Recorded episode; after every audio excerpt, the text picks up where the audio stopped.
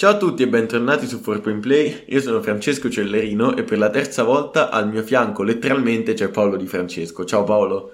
Ciao Francesco, ciao a tutti gli ascoltatori e che ormai quelli che ci ascoltano tanto sapranno quanto siamo contenti quando riusciamo a registrare così insieme di persona e forse anche quanto sei contento tu in particolare che devi editare una traccia unica e non fare il mix come fai di solito. Certo, mi mancheranno tutte le moto che passano sotto camera tua da silenziare, però va bene. Tra l'altro cercheremo di vagamente sbrigarci perché c'è la terza anima solita che citiamo sempre del podcast, esatto, che è Sebastiano Barban che ci aspetta per cena e la verità è che la cena è solo una scusa per spiegargli che cover fare per questa settimana. Esatto, e contando che lui di solito è abituato a cenare tipo alle 6:30, cioè sì Seba ti voglio bene, sto parlando per te, già il fatto di doverci aspettare fino a un orario civile per mangiare, che per noi romani è inconcepibile, sarà una grande sofferenza per lui. L'abbiamo fatto apposta, iniziare a registrare tardi così lui non poteva dire ok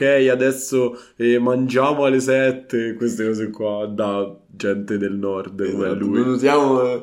No, mi dissocio da ogni discriminazione, evitati, dirò solo gente del nord.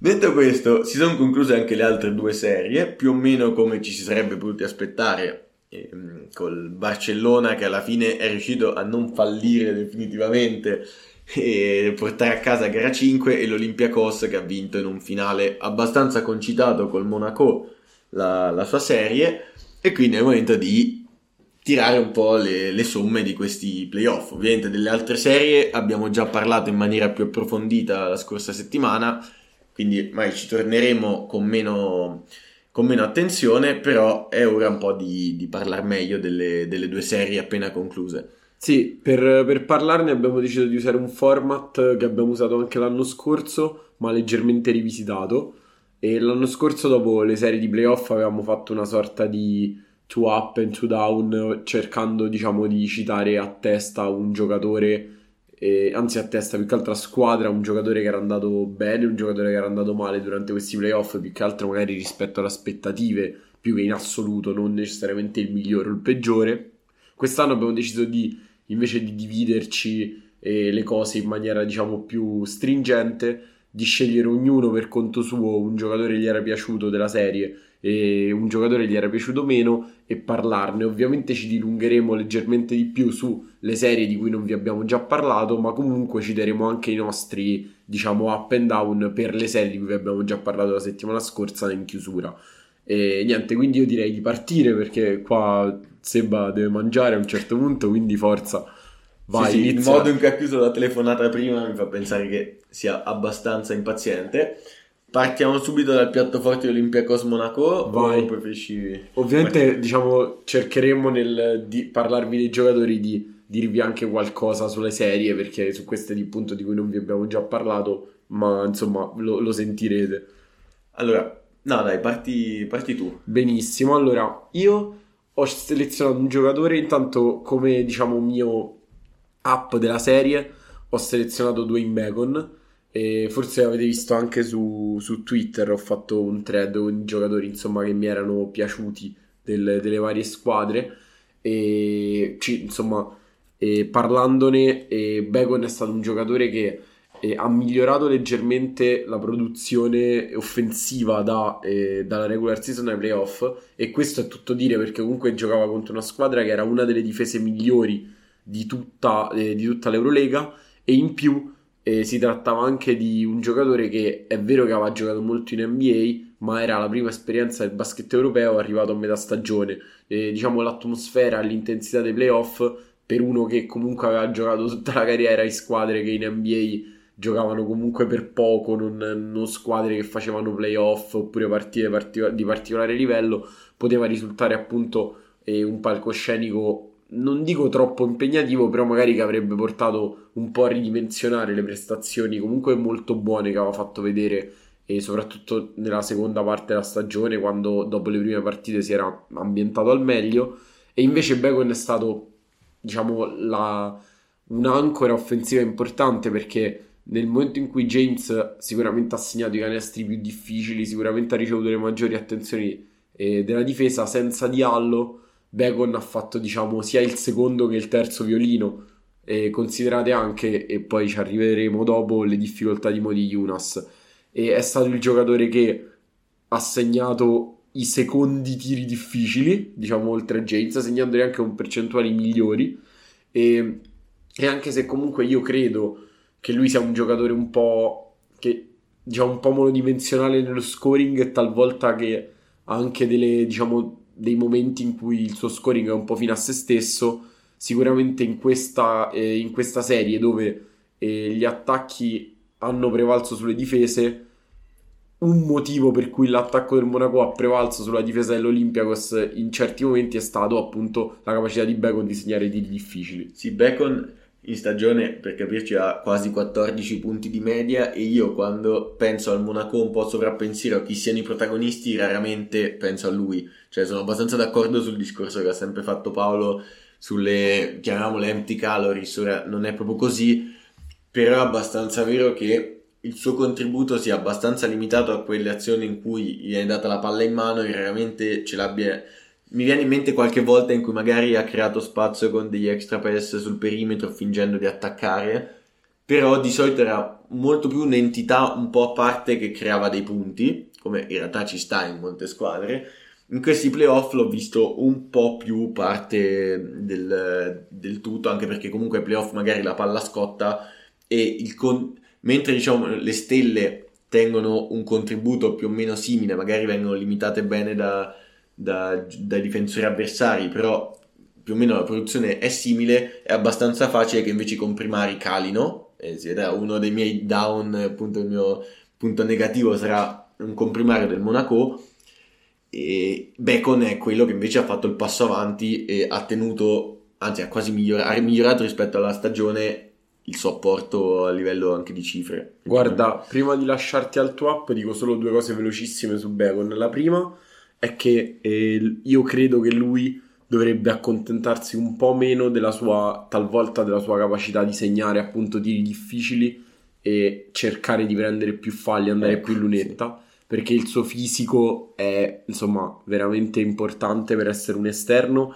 e il fatto che lui riesca a segnare appunto determinati tiri difficili dovrebbe sfruttarlo per battere i difensori e tentare di andare al ferro, oppure rubare qualche fallo anche agganciandosi, così, invece che appunto prendere dei jumper oppure dei fade away oppure comunque dei canestri un po' in allontanamento, rifugiando un po' il contatto, e perché secondo me migliorerebbe l'efficienza, che comunque si è nella media, e considerati i tiri che si prende è incredibile sia nella media, perché veramente ti prende tiri difficili, però potrebbe essere sopra la media, sì, semplicemente tirando tiri dal mid range, sì, un po' contestati, sì. E la seconda cosa veloce è il fatto che comunque Bacon lo devi per forza, visto che fisico ha e la sua capacità di scoring, marcare con dei giocatori di livello.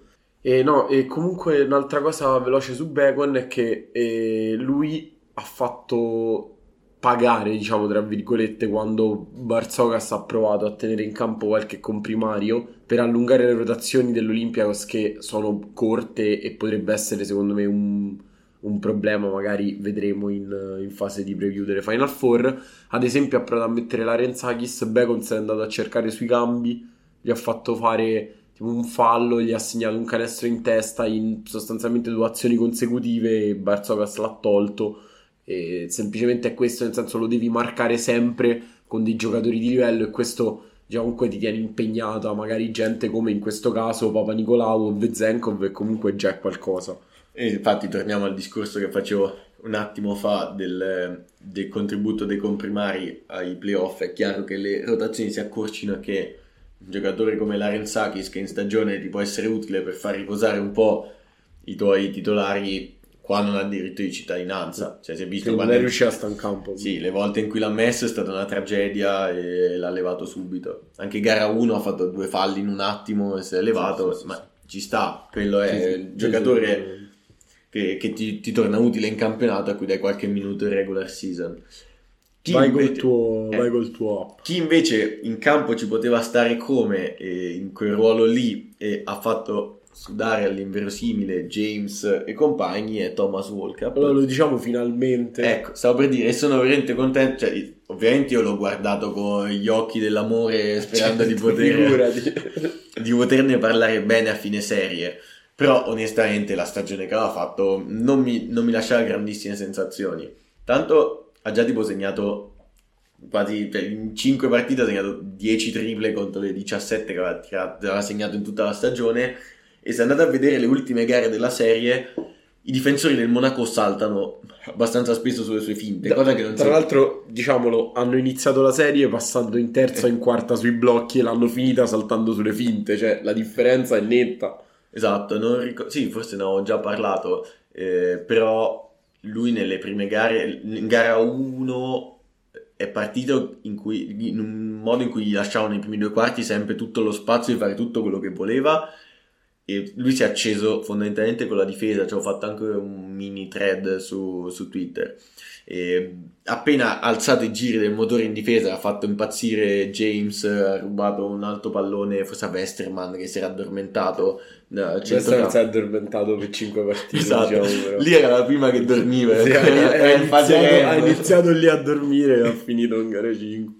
Esatto, e poi si è acceso con un canestro, cioè all'inizio i primi due quarti ha passato dei palloni folli, un certo punto è andato dentro, un difensore è cascato sulla finta, lui aveva un'autostrada per il canestro, è arrivato sotto, poteva fare un terzo tempo, ha scaricato fuori perdendo la palla, una roba senza nessun tipo di senso perché veramente non c'era un difensore tra lui e il canestro. Dopo aver alzato i giri del motore, aver segnato una tripla, in quel momento si è proprio acceso, e da quel momento è stata tutta un'altra serie.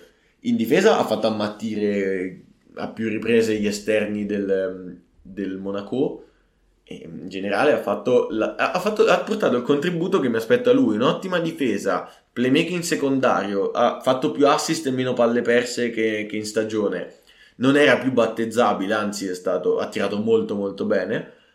Insomma, è l'idea di World Cup che avevo provato a vendervi e che si erano comprati effettivamente. Comprati a caro prezzo. A carissimo prezzo, assolutamente. Forse comunque potrebbe essere un po' troppo, ma se ce li hai, perché no? Perché non mandargli sta borsa di soldi? Però ecco, è questo. Cioè, World Cup, io ho sempre, a tutti i miei amici che mai seguono meno, che mi chiedevano, tipo, che giocatore vedresti bene in questa o quell'altra squadra, molto spesso il nome che mi veniva era World Cup, perché soprattutto quando hai già un giocatore che accentra abbastanza il gioco e io vuoi affiancare qualcuno sugli esterni, io ne vedo pochi di nomi. E questo è perfetto per giocare con le stelle, secondo me. Infatti, come dicevi sempre tu, con Sloukas in realtà era l'idea giusta di giocatore, l'abbiamo visto durante questi playoff. Tra l'altro un esempio molto chiaro di come è cambiata la percezione di Sloukas da gara 1 alle gare successive è che a inizio diciamo serie erano partiti con James che messo su di lui per, diciamo, riposarsi, e nelle ultime gare James marcava Dorsey, non marcava lui. E Dorsey quando si è sciolto le treccine vogliamo parlare. Lasciamo perdere io. E niente, cioè, no, ti ricordi Pablo Pinto? No, come si chiama Pinto? Il portiere del... No, Pinto, il portiere del Barcellona. Ah sì, ok, quello... sì, certo, il secondo portiere del Barcellona. Non mi ricordo, sì, Pinto. Sì, Pinto. Che c'era un certo punto che aveva sciolto le trecce, c'era sta foto meravigliosa, mo la trovo. Comunque, no, dicevamo... tra l'altro questo l'avevamo detto, era una cosa, diciamo, di cui si parlava in fase di preview, che ci eravamo chiesti, ossia proprio... se World Cup sarà un modo per James di riposarsi, questo, diciamo, sarà appunto una grande forza, una grande possibilità per il Monaco di avere James riposato in attacco. Invece per niente, perché World Cup è partito subito aggressivo da gara 1 e l'hanno dovuto spostare su Dorsey, che non è per niente un cliente facile, e quindi James ha dovuto lavorare anche in difesa. Assolutamente. E niente, insomma... Come, se non è altro da aggiungere, forse andiamo a chi ci ha deluso un po' di più, sì. E poi vediamo come aggiungere. Sicuramente il mio, diciamo, down è Motiejūnas, e Motiejūnas perché Motiejūnas poteva essere una chiave di questa, diciamo, di questa serie, appunto facendo lavorare, era cioè aveva una capacità di gestire il pallone dalla punta e dal gomito, e una capacità di tirare da tre che avrebbe potuto portare Fall fuori dall'area, e una dimensione e una capacità di giocare in post che avrebbe potuto mettere in difficoltà invece, quando non c'era Fall, a San Martino e Jean-Charles. E invece l'abbiamo visto, sì, a San Martino alla fine è tornato per l'ultima gara. Sì, infatti, no, ha giocato anche bene, sì. Comunque niente, avrebbe potuto, insomma, chiunque ci avesse messo Bartzokas avrebbe potuto giocare molto bene. Invece da tre non ha segnato mai, sostanzialmente avrà messo tipo una tripla in tutta la serie, e da due non è stato assolutamente dominante, nemmeno quando marcato da giocatori decisamente più bassi di lui, anche meno grossi. Ha fatto più perse che assist, quindi non ha dato il contributo in termini di playmaking secondario che di solito, diciamo, sì, comunque è un approdo di solito per la squadra. Invece il pallone è stato in mano sostanzialmente solo a James, perché nonostante l'assenza, e a Paris Lee, perché nonostante l'assenza di Diallo, che era appunto, diciamo, il volender secondario della squadra quando non c'era in campo Paris Lee vicino a James, lui comunque non ha gestito abbastanza palloni, perché si è proprio estraniato in certi momenti della partita, sembrava quasi non esserci. E tra l'altro, se vi ricordate, tipo gara 1, i pick and roll con Jean-Charles degli esterni dell'Olympiakos l'hanno messo particolarmente in difficoltà. Io onesto mi ero dimenticato dell'esistenza di Livio Jean-Charles. Sì, invece ha fatto una partita pazzesca, veramente gara 1, cioè non dico che è stato un fattore che l'ha fatta vincere, però cioè bene. Motiejūnas no. Sì, pure Wollen, mamma mia. La difesa del pick and roll è il problema di entrambi i lunghi, per motivi diversi, di entrambi i lunghi del, cioè chiaramente per motivi di mobilità, per All per problemi proprio di posizionamento difensivo, però insomma questo è. Guarda, dal mio punto di vista invece torniamo al discorso dei comprimari che spariscono, cioè Westermann mi ha veramente tanto deluso. Ora, io non sono mai stato fan di Westermann, qui non ci sono fan di Westermann, esatto. Però quando l'ha firmato il Monaco l'ho vista con una firma sensata. Cioè, il mio problema con Westermann era non mi faceva impazzire, ed è andato in squadre secondo me troppo superiore al suo livello, alla fine, in cui non poteva ricoprire chissà che ruolo, e lì rimaneva. In realtà per il Monaco non mi dispiaceva, e durante la stagione ha fatto il suo, anche perché comunque, cioè, tendenzialmente apre un po' il campo, anche se non ha tirato, cioè, apre il campo anche se non ha tirato troppo bene quest'anno. Ti dà quel po' di avere un playmaker secondario il più possibile in campo con James ti serve, perché poi è grosso, lui comunque può marcare tre ruoli in teoria, diciamo, cioè, nel senso. Sì, diciamo non mi aspettavo, anche lo conoscevo poco, che Diallo a livello di playmaking secondario potesse dare quello che ha dato, per cui ovviamente io ragionavo sui giocatori che avevo bene in mente, e Westermann mi sembrava abbastanza adatto a togliere del peso offensivo dalle spalle di James.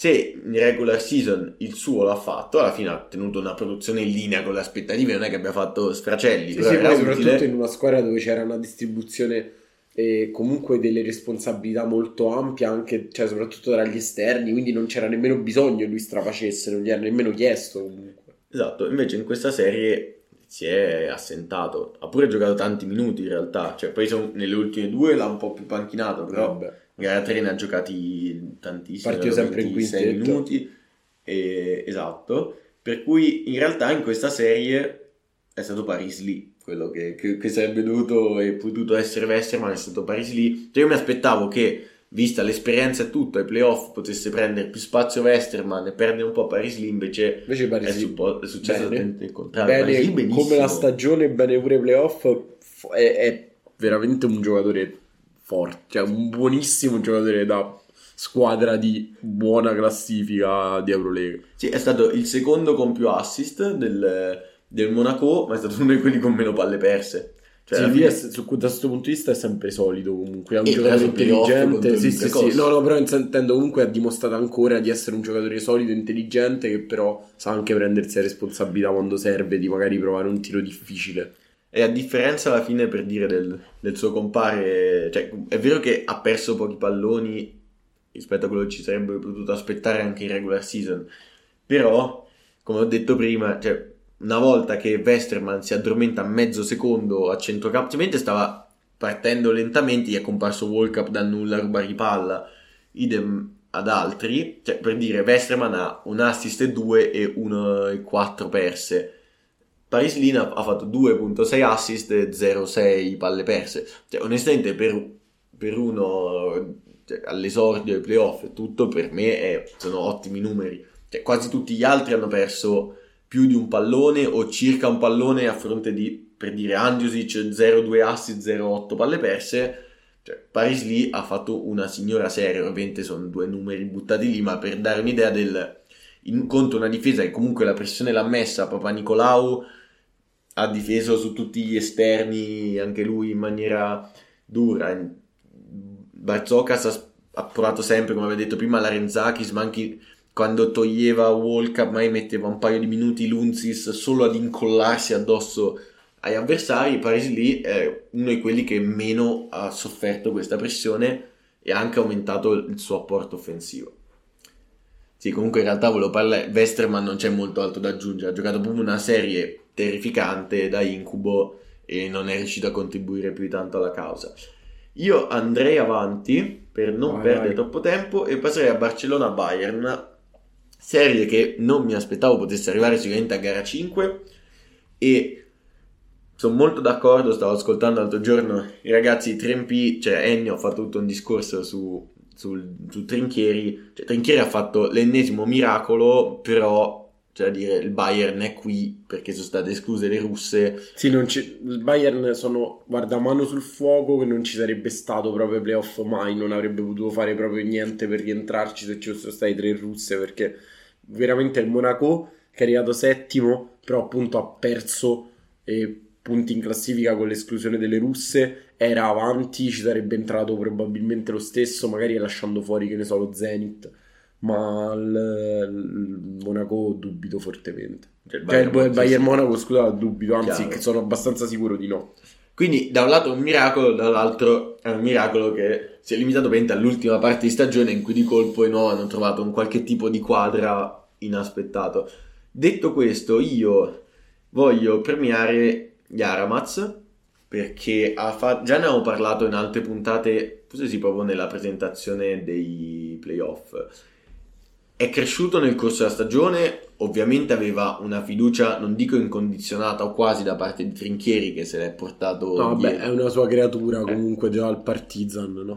Esatto, per cui dico, chiaramente ha avuto rispetto a tanti altri la possibilità di sbagliare di più e continuare a avere fiducia. Però a inizio stagione era partito con molto più spazio, poi dopo un inizio altalenante Trinchieri l'ha praticamente non cancellato dalle rotazioni, ma ha iniziato a usarlo molto poco e piano piano gli ha ridato fiducia nel corso dell'anno e nell'ultima parte di stagione ci ha offerto delle prestazioni ottime. Detto questo, dal fornire ottime prestazioni contro una squadra che ha magari poco da chiedere ancora alla stagione o comunque in un periodo in cui la testa è un po' da un'altra parte, giocare contro il Barcellona ai playoff da ottava testa di serie che sarebbe stata potenzialmente una decima, come abbiamo appena detto, sì.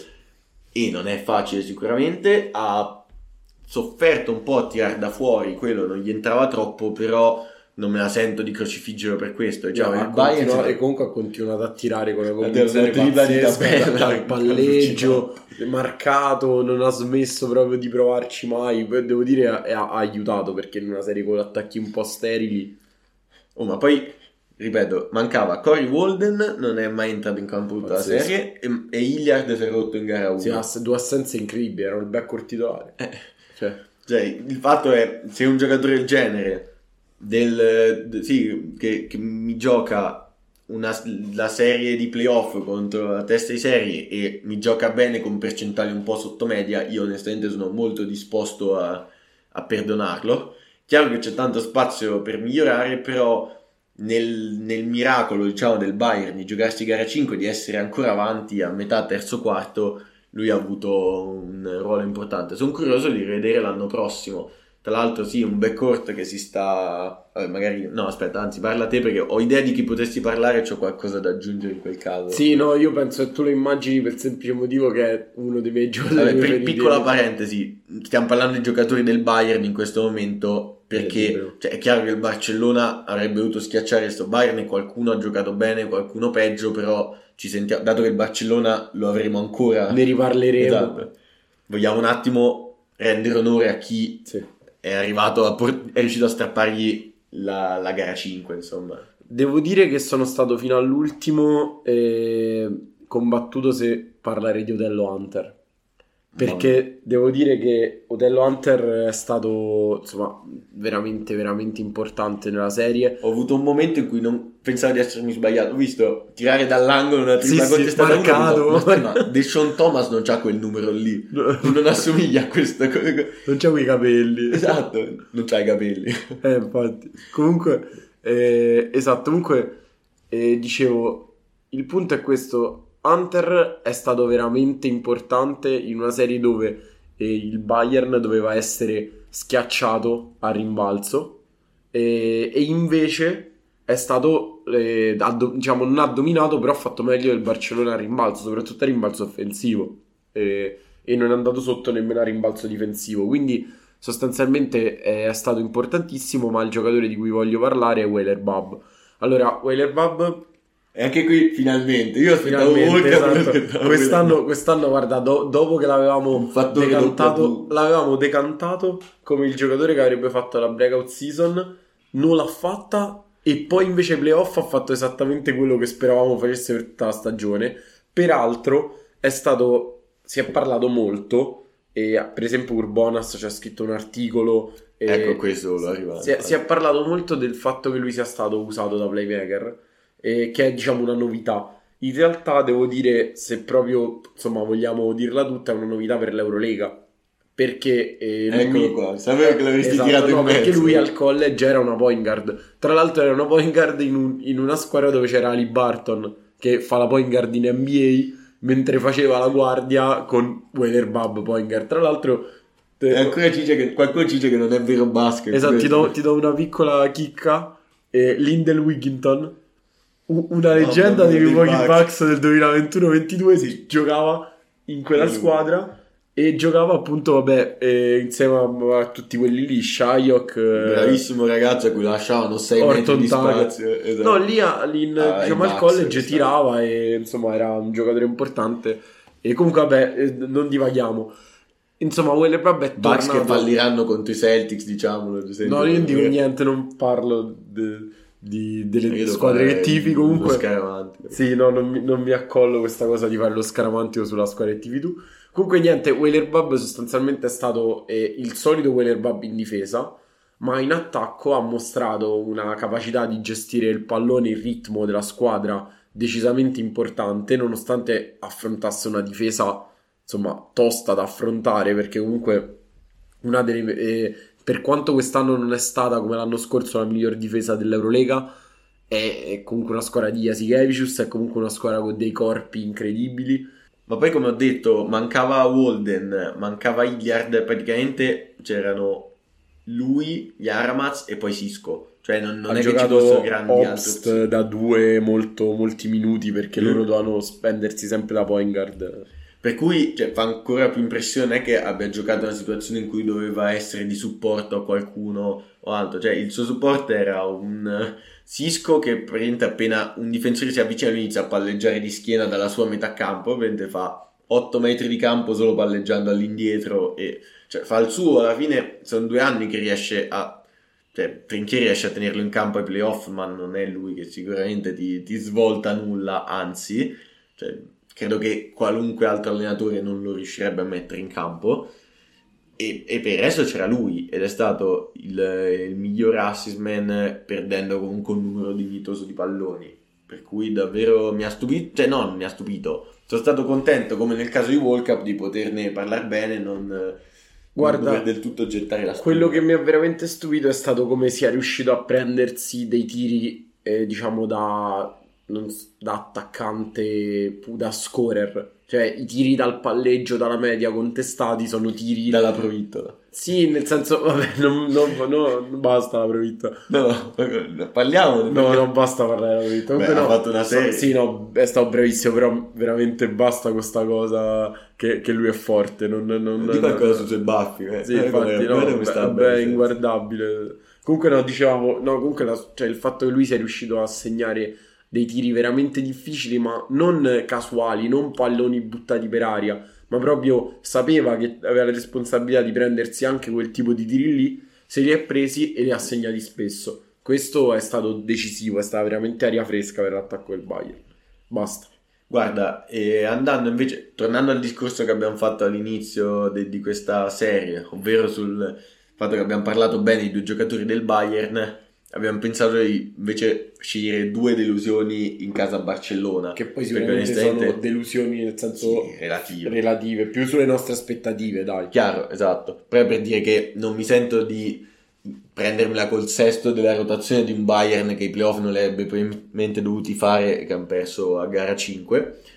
E a me ha un po' deluso Salli, mi spiego. Quello che stavo dicendo anche prima di registrare a Paolo è, vabbè, al di là delle cifre che potete vedere anche voi, questo tipo di giocatore può essere o un grosso positivo o un grosso negativo, ovvero riesci tu coach a metterlo in campo e a sfruttarne al massimo le cose positive che ti dà, coprendo quindi in qualche modo, cioè rendendo a livello di bilancio complessivo vincenti le parti positive, o invece permette all'altra squadra di mangiarselo sulle cose in cui è in difficoltà. Tradotto, prendiamo la serie di Milano-Efes, abbiamo detto che Plyce è stato un grossissimo fattore offensivo, è stato un rebus irrisolvibile per la difesa di Milano e si è trascinato dietro l'Efes in molti momenti.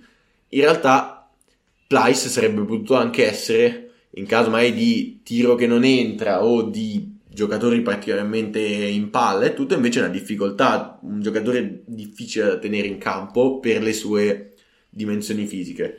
Ecco, per Salli è successo un po' questo, cioè invece non sono riusciti come è riuscito l'anno scorso l'Efes, anche perché vabbè l'Efes aveva due giocatori del calibro di Micić e Larkin a giocarci dei pick and roll insieme. Diciamo che Micić ha fatto fare sto scatto di carriera a Salli, secondo me, però vabbè, diciamo nei soldi che prende Salli quest'anno dovrebbe mandarne tipo un terzo a Micić, magari gli rimanda, che sì, può essere, sì. Però invece qua è successo il contrario, cioè noi inizio serie nella preview abbiamo detto che il Bayern era un po' a rischio a livello di stazza contro il Barcellona, perché rischiava di avere una coperta un po' corta, perché hai Othello Hunter, che vabbè, avevamo avuto Othello Hunter ma 25enne, un giovanissimo 25enne nel pieno dell'atletismo che in gara 5 ha schiacciato due volte il giro di 2 minuti, due schiacciate incredibili tra l'altro, vabbè, sempre l'assist di Lucic. Poi avevamo Rubit, che come abbiamo detto ha cantato e portato la croce tutta la stagione, ma non può coprire 6 giocatori alla volta. Comunque ha fatto un buon lavoro sporco, sì, anche se non è stato eccellente, però si è speso veramente molto anche sui cambi difensivi. E poi c'era Deshaun Thomas, l'uomo dalla fronte infinita, che era l'altro che poteva fare il suo, perché comunque Zipser è tornato pochissimi minuti, ancora non c'è.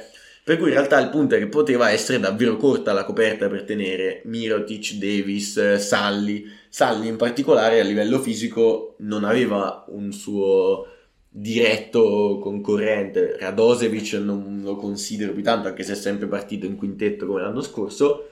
E quindi invece di riuscire a sfruttare questo suo vantaggio è stato in realtà cancellato dal campo e non è riuscito a dare un grande contributo.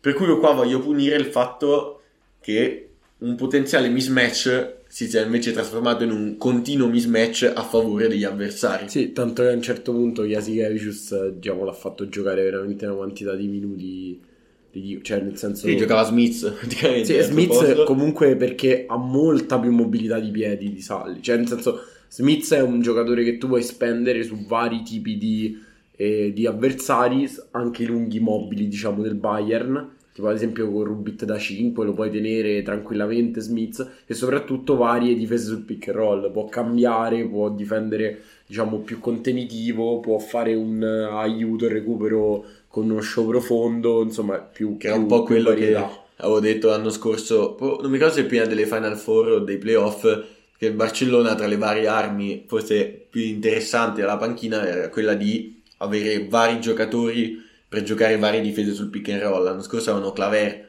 che in finale era partito su Micić, avevano anche Oriola che l'avevi citato l'anno scorso prima, infatti al terzo come stavo per fare. Sì, ci stanno, in effetti l'anno scorso poi si era visto meglio perché in regular season hanno difeso veramente in una maniera pazzesca e quindi era risaltato di più all'occhio, però è tornata questa cosa diciamo in occasione di questi playoff. Niente, io volevo parlare, in realtà non ne parlerò molto, ma semplicemente volevo citare Jokubaitis, non perché sia un giocatore che ha deluso in assoluto, perché comunque è un giocatore che i suoi minuti l'ha fatti in una serie di playoff, essendo comunque ancora giovane per gli standard dell'Eurolega nella quale i giovani non esistono. Sì, ha 21 anni ancora. Insomma, quindi il suo l'ha fatto, però certamente rispetto a una stagione dove era stato, io lo dico pure senza paura, in larghi tratti migliore di Calathes, cioè la miglior point guard del Barcellona, considerato non tanto point guard come posizione in campo, perché poi tra lui e la Provittola non si sa chi è la point guard, però il giocatore che più si prendeva il ruolo da point guard, perché la Provittola è più uno scorer comunque rispetto a Jokubaitis. Cioè, nel periodo senza Calathes si è preso molto tranquillamente le sue responsabilità e ha giocato un'ottima stagione, mentre avevo paura che comunque come l'anno scorso con Bolmaro in realtà vedesse il campo poco e niente, anche se sono due giocatori molto diversi. Jokubaitis aveva già avuto una stagione con tantissima palla in mano e tanti minuti, c'è il solito discorso: quando vai in una squadra che vuole vincere ti devi anche accollare il fatto che potenzialmente il tuo allenatore può darti spazio in campionato e non puntare su di te davvero in Eurolega. Guarda, lo scorso anno, durante la stagione regolare si era visto secondo me in maniera chiara il fatto che l'entrata in campo di Jokubaitis fluidificasse l'attacco, cioè anche se lui non produceva molti punti o rimbalzi, in alcune partite sì, in altre meno, ma comunque lui entrava e l'attacco del Barcellona si fluidificava.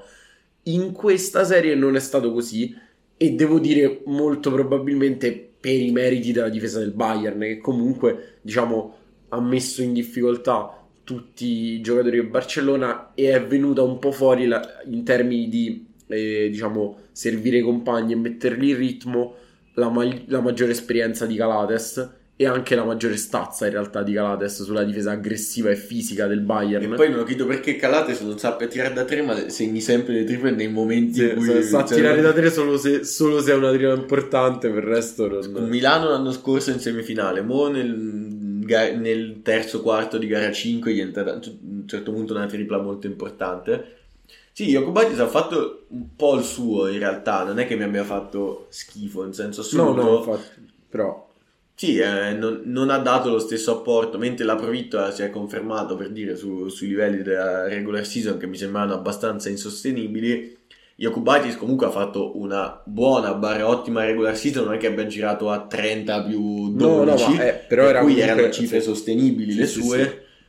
È calato, però insomma onestamente sono contento che abbia avuto spazio ai playoff. No, infatti non ne parlavo come una delusione assoluta, però sicuramente non abbiamo visto l'impatto proprio da giocatore che entra dalla panchina e migliora la squadra che ha avuto in regular season, assolutamente. C'hai altro da aggiungere su sta serie? Abbiamo visto meno dell'anno scorso playoff Mirotić, sì, anche se a un certo punto si è visto. Dico solo che in generale ormai abbiamo capito che tipo di squadra mette in difficoltà il Barcellona, ossia le squadre che l'aggrediscono fisicamente, la mettono sull'aggressività e giocano diciamo un basket magari anche più lento ma sporco, cercano i falli, spezzano il ritmo e cercano di andare loro in lunetta e vanno forte al rimbalzo offensivo e cambiano e aggrediscono sui blocchi, cioè cambiano per rimanere aggressivi sui blocchi eccetera, riempono l'area ma sono subito pronti di close out, ossia questo tipo di difese molto dinamiche, molto fisiche mettono in difficoltà il Barcellona, e questo gioco diciamo offensivo anche sporco, fatto appunto di rimbalzi offensivi, di falli rubati eccetera. E per il secondo anno di fila a fine serie Jasikevičius ha detto le stesse identiche uguali parole spiccicate che l'altro allenatore, dopo aver detto quello era diverso, che Trinchieri ne sa più di lui di vino, forse anche di basket. In entrambi i casi, anche un Pasquale l'anno scorso ha detto una cosa tipo lo ringrazio perché questa serie mi ha reso sicuramente un allenatore migliore, ma proprio tipo parole copiate in collate. Devo dire che forse non è, cioè nel senso potrebbe essere una formula diciamo fatta, però potrebbe anche non essere così falsa, cioè forse il fatto che sia una formula fatta non la rende del tutto falsa, diciamo. Molto saggio Paolo, come sei. Si vede che è l'umanista dei due. Esatto. Dai, prima di chiudere al volo facciamo una cosa al volo. Per te chi sono i top e i flop delle altre due serie? Guarda, partiamo da Milano-Efes. Vai, ti dico top. Allora, la verità è che il top come sempre è Micić, e mi è piaciuto Elijah Bryant perché si è calato bene nel ruolo da role player, però cito Datome, veramente rientrare in gara 3, giocare 2 minuti e poi fare quella partita in gara 4 che per poco non porta Milano a pareggiare la serie, complimenti. Tra l'altro magari è per tattica, ma mi devo ricordare Messina nel fine settimana precedente dovevano giocare forse a Reggio Emilia, aveva detto tipo provo a dargli qualche minuto contro Reggio Emilia, vediamo se riesce a starmi in campo 10 minuti e allora magari a quel punto lo tengo come disponibile per le partite a Istanbul, più altro che disponibile. Poi sì, davvero magari è pretattica e certo, se l'aspettava, però il tuo top? Plyce, l'ho detto prima, è facile Micić, è facile Larkin, anche ha fatto una buona serie. Tra l'altro volevo mettere un minimo corollario che ci stavo ragionando guardando queste partite, che avevamo fatto tutto il discorso sui quintetti. Io ho detto che, cioè abbiamo detto entrambi in realtà, che da Larkin ci si aspettano determinate cose per via di quei 2/3 di stagione lì. In realtà il punto è che ha un tipo di gioco che ferma molto il flow, diciamo, dell'attacco, sì, perché è il suo stile, e per cui quando magari sbaglia 2-3 azioni di fila, a quel punto ti si fissa in testa il concetto che Larkin non ci sia quel giorno. Poi in realtà magari questa partita gioca bene, gioca benissimo, gli entra la peggio roba, però tu sei rimasto che quelle 3 azioni, o magari ancora mai non ha sbagliato il tiro, ma ha tenuto 8 secondi la palla e l'ha ridata con 4 secondi. Sì, a qualcuno ha dovuto prendersi un tiro incredibilmente scomodo. Però cito Plyce perché è riuscito a rendersi un mismatch ambulante inarrestabile praticamente. E invece di rischiare di venire tirato fuori dalla serie da Messina, è partito un po' in sordina nelle prime 2 gare e poi le 2 a Istanbul le ha dominate. Chiaro che l'assenza di Melli ha influito non poco, però gara 4 ha sbagliato un tiro dominato, incredibile, pure da 3. Sì, ma il punto più che il tiro, il fatto che sia riuscito a rimanere quasi 34 minuti in campo per un giocatore come lui è tanta roba oggettivamente. E bene, Down abbiamo da discutere? No, basta, guarda, io non voglio nemmeno parlarne. Allora, di essere a giocare. È presente il gioco Port lì, come si chiama? Sì, certo. Che c'è Show Silhouette, esatto. se hai bisogno di un aiuto, ecco, Show Silhouette, appare una fascetta. Sì, esatto. Una fascetta appare una fascetta. Lei gioca a Milano, può aiutare. Più di 30 anni. Esatto. Ha giocato ad Atlanta. Sì, Atlanta, sì. A Cuban, esatto. A Barcellona serve, esatto. Ovviamente vabbè è di Leni, basta, io non voglio, è scadenza, basta, via a casa per favore.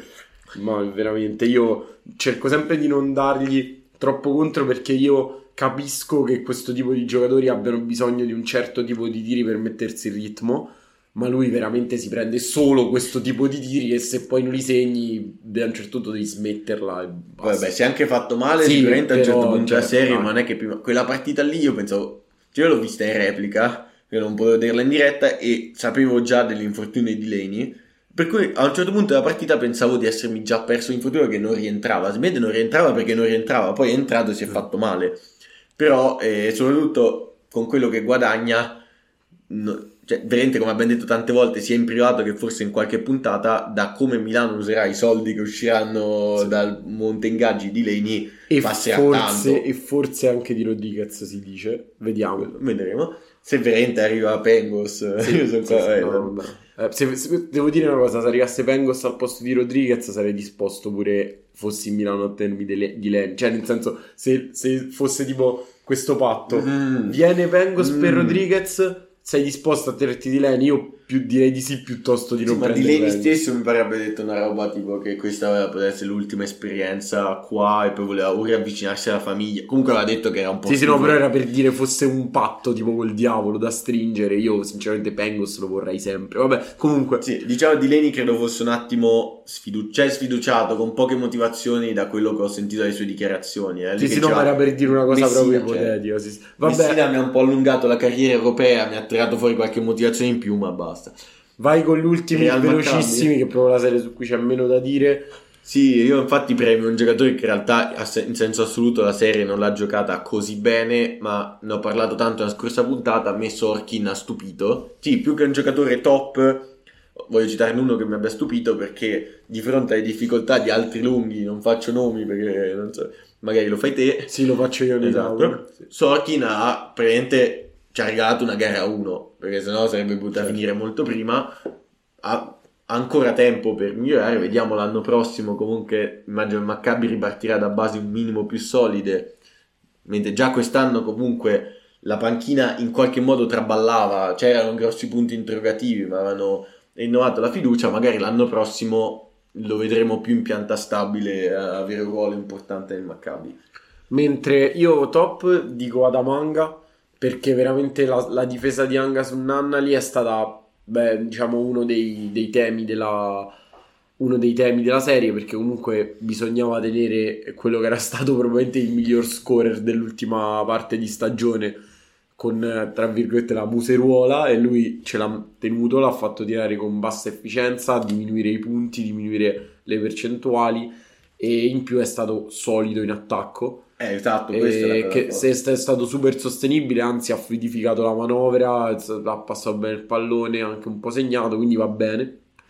Down, visto, mi lego direttamente a quello che hai detto tu su Sorkin. Sorkin ha giocato gara 1 perché non si poteva tenere in campo Zizic, e nelle gare successive anche veramente ha mostrato una rim protection ridicola, nonostante invece in stagione avesse difeso in maniera quantomeno accettabile. Ha diminuito i punti, ha diminuito i rimbalzi, ha diminuito proprio il tempo in cui è riuscito a stare in campo. Brutta serie, delusione di Zizi. Ma in realtà gara 3 un minimo di mezza rim protection l'ha data, però era anche contro degli avversari. Sì, dopo l'ha data nel primo quarto, quando il Real ha subito sgasato, sono arrivati al ferro con una facilità pazzesca. Dopo si è un po' registrato, è vero, però insomma comunque... Sì, assolutamente. Chiudiamo col tuo top di questa serie e mandiamo a casa tutti. Sì. Anche perché continua ad arrivare il messaggio di Seba che ci chiede dove siamo, esatto, a che punto siamo. Quando sentirà la puntata capirà, leggerà che io gli ho già scritto stiamo uscendo, ma in realtà stiamo ancora finendo di registrare. Esatto. Vabbè, per me è Keenan Evans, l'abbiamo già detto, purtroppo questo è l'opposto di Wyler Bab praticamente, e un po' è lo stesso discorso ma molto peggio di Jokubaitis. È un giocatore che durante la stagione ha sempre messo ordine quando è entrato in campo. Io anche ho difeso, cioè Paolo ne ha sempre parlato bene, ma quando abbiamo fatto la puntata sui premi stagionali, sul rookie dell'anno, così. Io ho difeso più di lui la posizione di Evans perché avevo delle aspettative abbastanza più alte, visto, cioè mi sembrava un giocatore ancora piuttosto scalabile anche ai playoff, perché i giocatori che giocano con ordine, secondo me, sono sempre utili in questa serie. Un po' che il tiro non è andato neanche vicino a entrare, un po' sue difficoltà è proprio mancato, e non mi aspettavo un crollo del genere. Una diminuzione di produzione sì, ma ha segnato 5 tiri nelle 3 gare su 18 che se ne è presi, non bene, ecco, ha fatto più palle perse che assist per un giocatore del genere. No, se sei in Bolender, soprattutto, che ha fatto vedere proprio che metteva ordine nella squadra durante la stagione regolare, quello è proprio un segno di, vabbè. Sì, è passato da 3.6 assist a 1.7 e da 1.3 palle perse a 2, no, è proprio crollato negli assist e crollato nelle palle perse, veramente. Il contrario. Va bene, direi che possiamo concludere e uscire veramente, non come abbiamo detto a Seba che eravamo già usciti. Esatto, quindi... sarà caduto in prescrizione quando ascolterà la puntata, esatto. E direi ci diamo appuntamento per la presentazione delle Final Four, insomma. Certo, assolutamente ci risentiremo prima delle Final Four per una preview, insomma tenteremo di dire qualcosa di sensato e voi godetevi questo periodo di pausa prima che in un weekend si sparino tutte le cartucce tutte insieme. Ciao, grazie mille per l'ascolto e grazie a Paolo per la compagnia che continuerà anche a cena. Esatto, grazie a Francesco di avermi ospitato per registrare in casa sua e grazie a tutti gli ascoltatori come sempre di seguirci. Ciao a tutti. Allora Seba, senti, dici alla fine di questa serie di portate qual è stato il tuo top e il tuo flop della cena? Beh, io direi top di serata, il divino, che erano dei roll con credo tonno e poi c'era tipo fiori di zucca sopra, tanta roba. E flop assolutamente quella monnezza al tartufo con un'oliva sopra, che buono il tartufo, buona l'oliva, però col sushi non c'è un cazzo.